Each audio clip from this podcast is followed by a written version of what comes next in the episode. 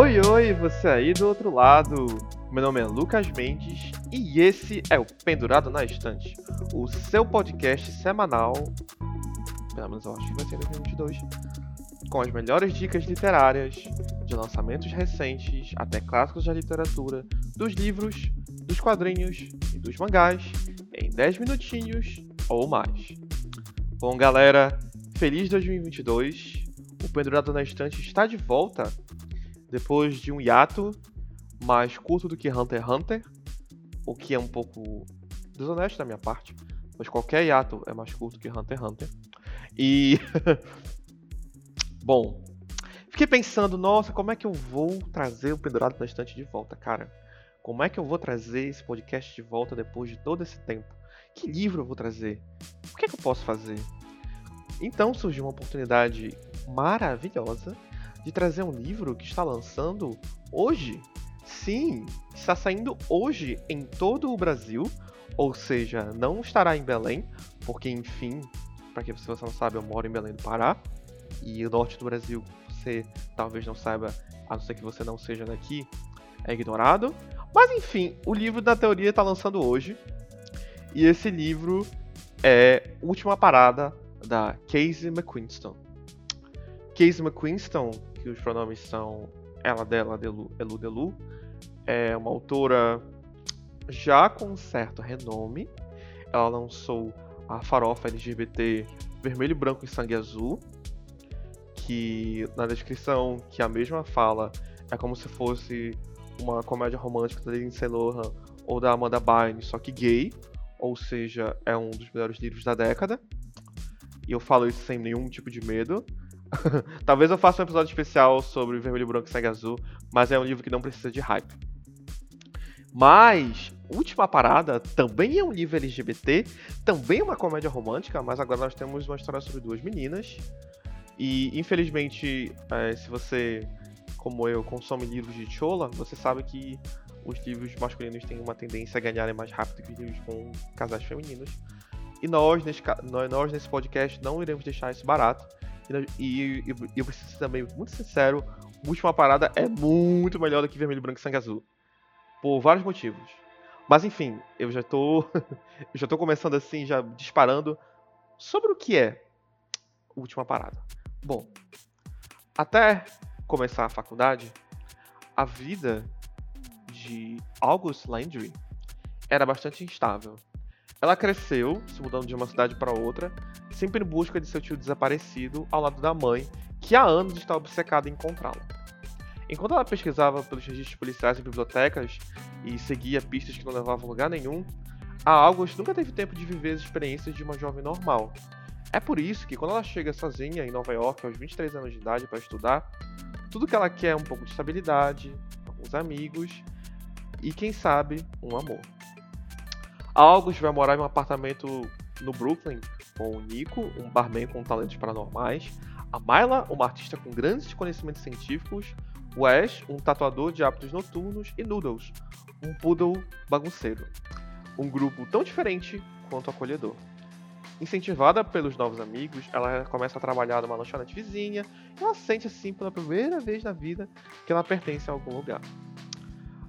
Só que tudo isso está prestes a mudar quando a caminho da faculdade nova, a August deixa ca cair café na roupa e pega o metrô com a certeza que ela vai ter um péssimo dia pela frente. Até que uma garota no vagão lhe oferece um cachecol emprestado para disfarçar a mancha na camisa. Sem saber como reagir, a August aceita e é assim que ela conhece a Jane. A partir daí, elas começam a se encontrar todos os dias no trem e ao pouco Jane vai entendendo porque Jane está sempre por ali. Sem querer e sem saber como, ela viajou no tempo, sendo diretamente dos anos 70 reclamando presa naquela linha de metrô. Enquanto ela faz de tudo para ajudar Jane a voltar para o passado, é, August vai ter que encarar os próprios fantasmas e o medo de viver um amor impossível, sempre torcendo para que a próxima parada não seja a última. Gente, esse livro. Então, a Casey, ela tem uma determinação que eu admiro que basicamente ela quer escrever histórias de gays felizes. Ela quer dar a você o escapismo que lhe foi negado a sua vida inteira. Você gay, você bissexual, você é, lésbica, você transexual, você queer, você, enfim, você, você que pensou que você estava sendo é, escondido, ignorado, a Casey está determinada a que você seja visto. Que isso aqui seja o escapismo que você buscava a sua vida inteira. E eu preciso ser muito sincero, cara, esse livro aqui, ele é tipo assim, o ápice do escapismo. Olha só, o segundo livro LGBT que eu trago tem algum elemento de, de realismo fantástico. Quem diria? Olha só, a gente começou, terminou 2021 com realismo fantástico e tá começando 2022 com realismo fantástico.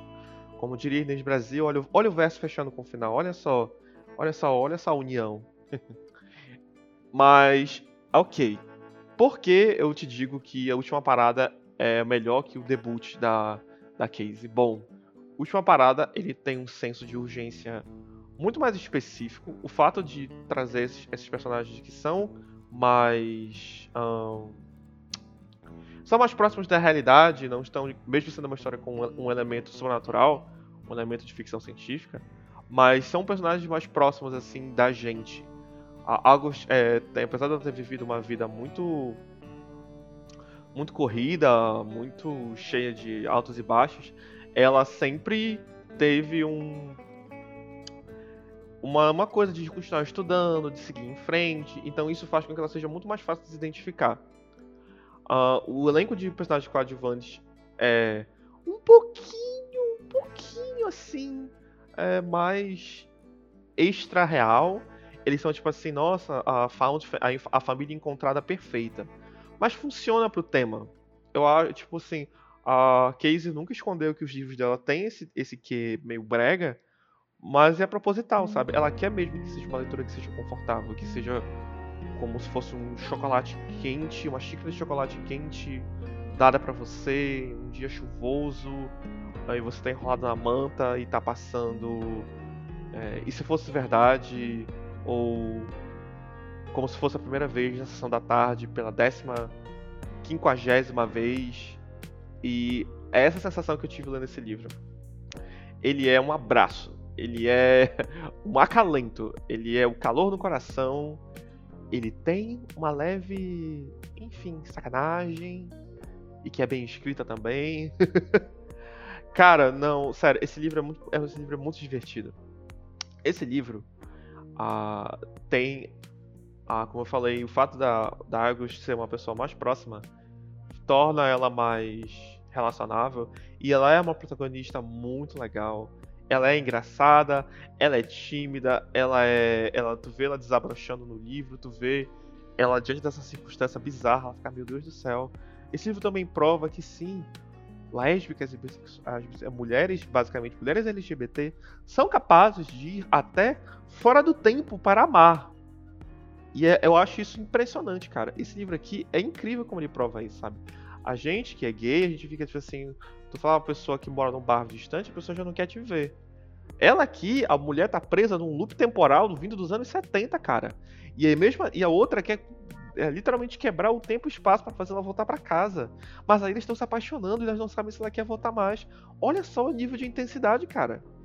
Isso aqui, você parece que você conhece amor. Isso é amor.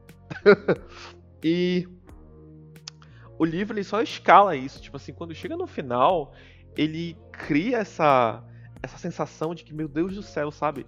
Tipo, isso aqui é real, isso aqui não poderia ter sido de outro jeito, porque elas se conheceram desse jeito. E, cara, é, é brega, é. É meio. Uh, cara, é bom. Ah, vai, dane-se. Eu tô falando isso aqui como se o negócio fosse, como se estivesse achando esse negócio ruim. Eu não quero nem saber. Isso aqui é muito legal. É clichê? Sim. Você já viu isso antes? Sim, mas é gay e é isso que importa. E as personagens são muito bem construídas. A amizade que nasce entre elas é legal. O romance que nasce entre elas é legal. O jeito como ele aborda a luta pelos direitos LGBTQ e a mais no passado é legal. O jeito como ele traz a questão da diversidade, o jeito como ele mostra a pluralidade de Nova York, o jeito como ele aborda os traumas do passado e cria um senso de mistério, um senso de tensão, além de tudo aquilo que está acontecendo, é legal. Esse livro é incrível. Esse livro é muito, muito, muito, muito bom, cara. Esse livro é muito bom. Eu queria que esse livro tivesse o mesmo hype. Na verdade, merecia um hype muito maior do que Vermelho, Branco e Sangue Azul. Porque isso aqui é arte, cara. Isso aqui é arte. Eu vou, dizer isso sem medo de ser feliz. Isso aqui é arte. Confia no pai. Ai, olha. Na moral, é, foi uma leitura que me deixou muito empolgado. É um livro divertido. É um livro com muita referência à cultura pop. Talvez, então, se você se incomoda com isso, talvez você não goste da abordagem do humor dele. Como eu falei, é meio brega, mas está da proposta. É sobre isso e está tudo bem. E principalmente, como a própria Casey fala, ela queria escrever uma história em que os gays vencem no final e não morrem. E se você, lendo a sinopse, ouvindo a sinopse, ficar preocupado, não se preocupe. Final desse livro, se não fizer você chorar, me fez chorar. Sem brincadeira. Vai te fazer abrir um sorriso que você vai literalmente fechar ele vai ficar.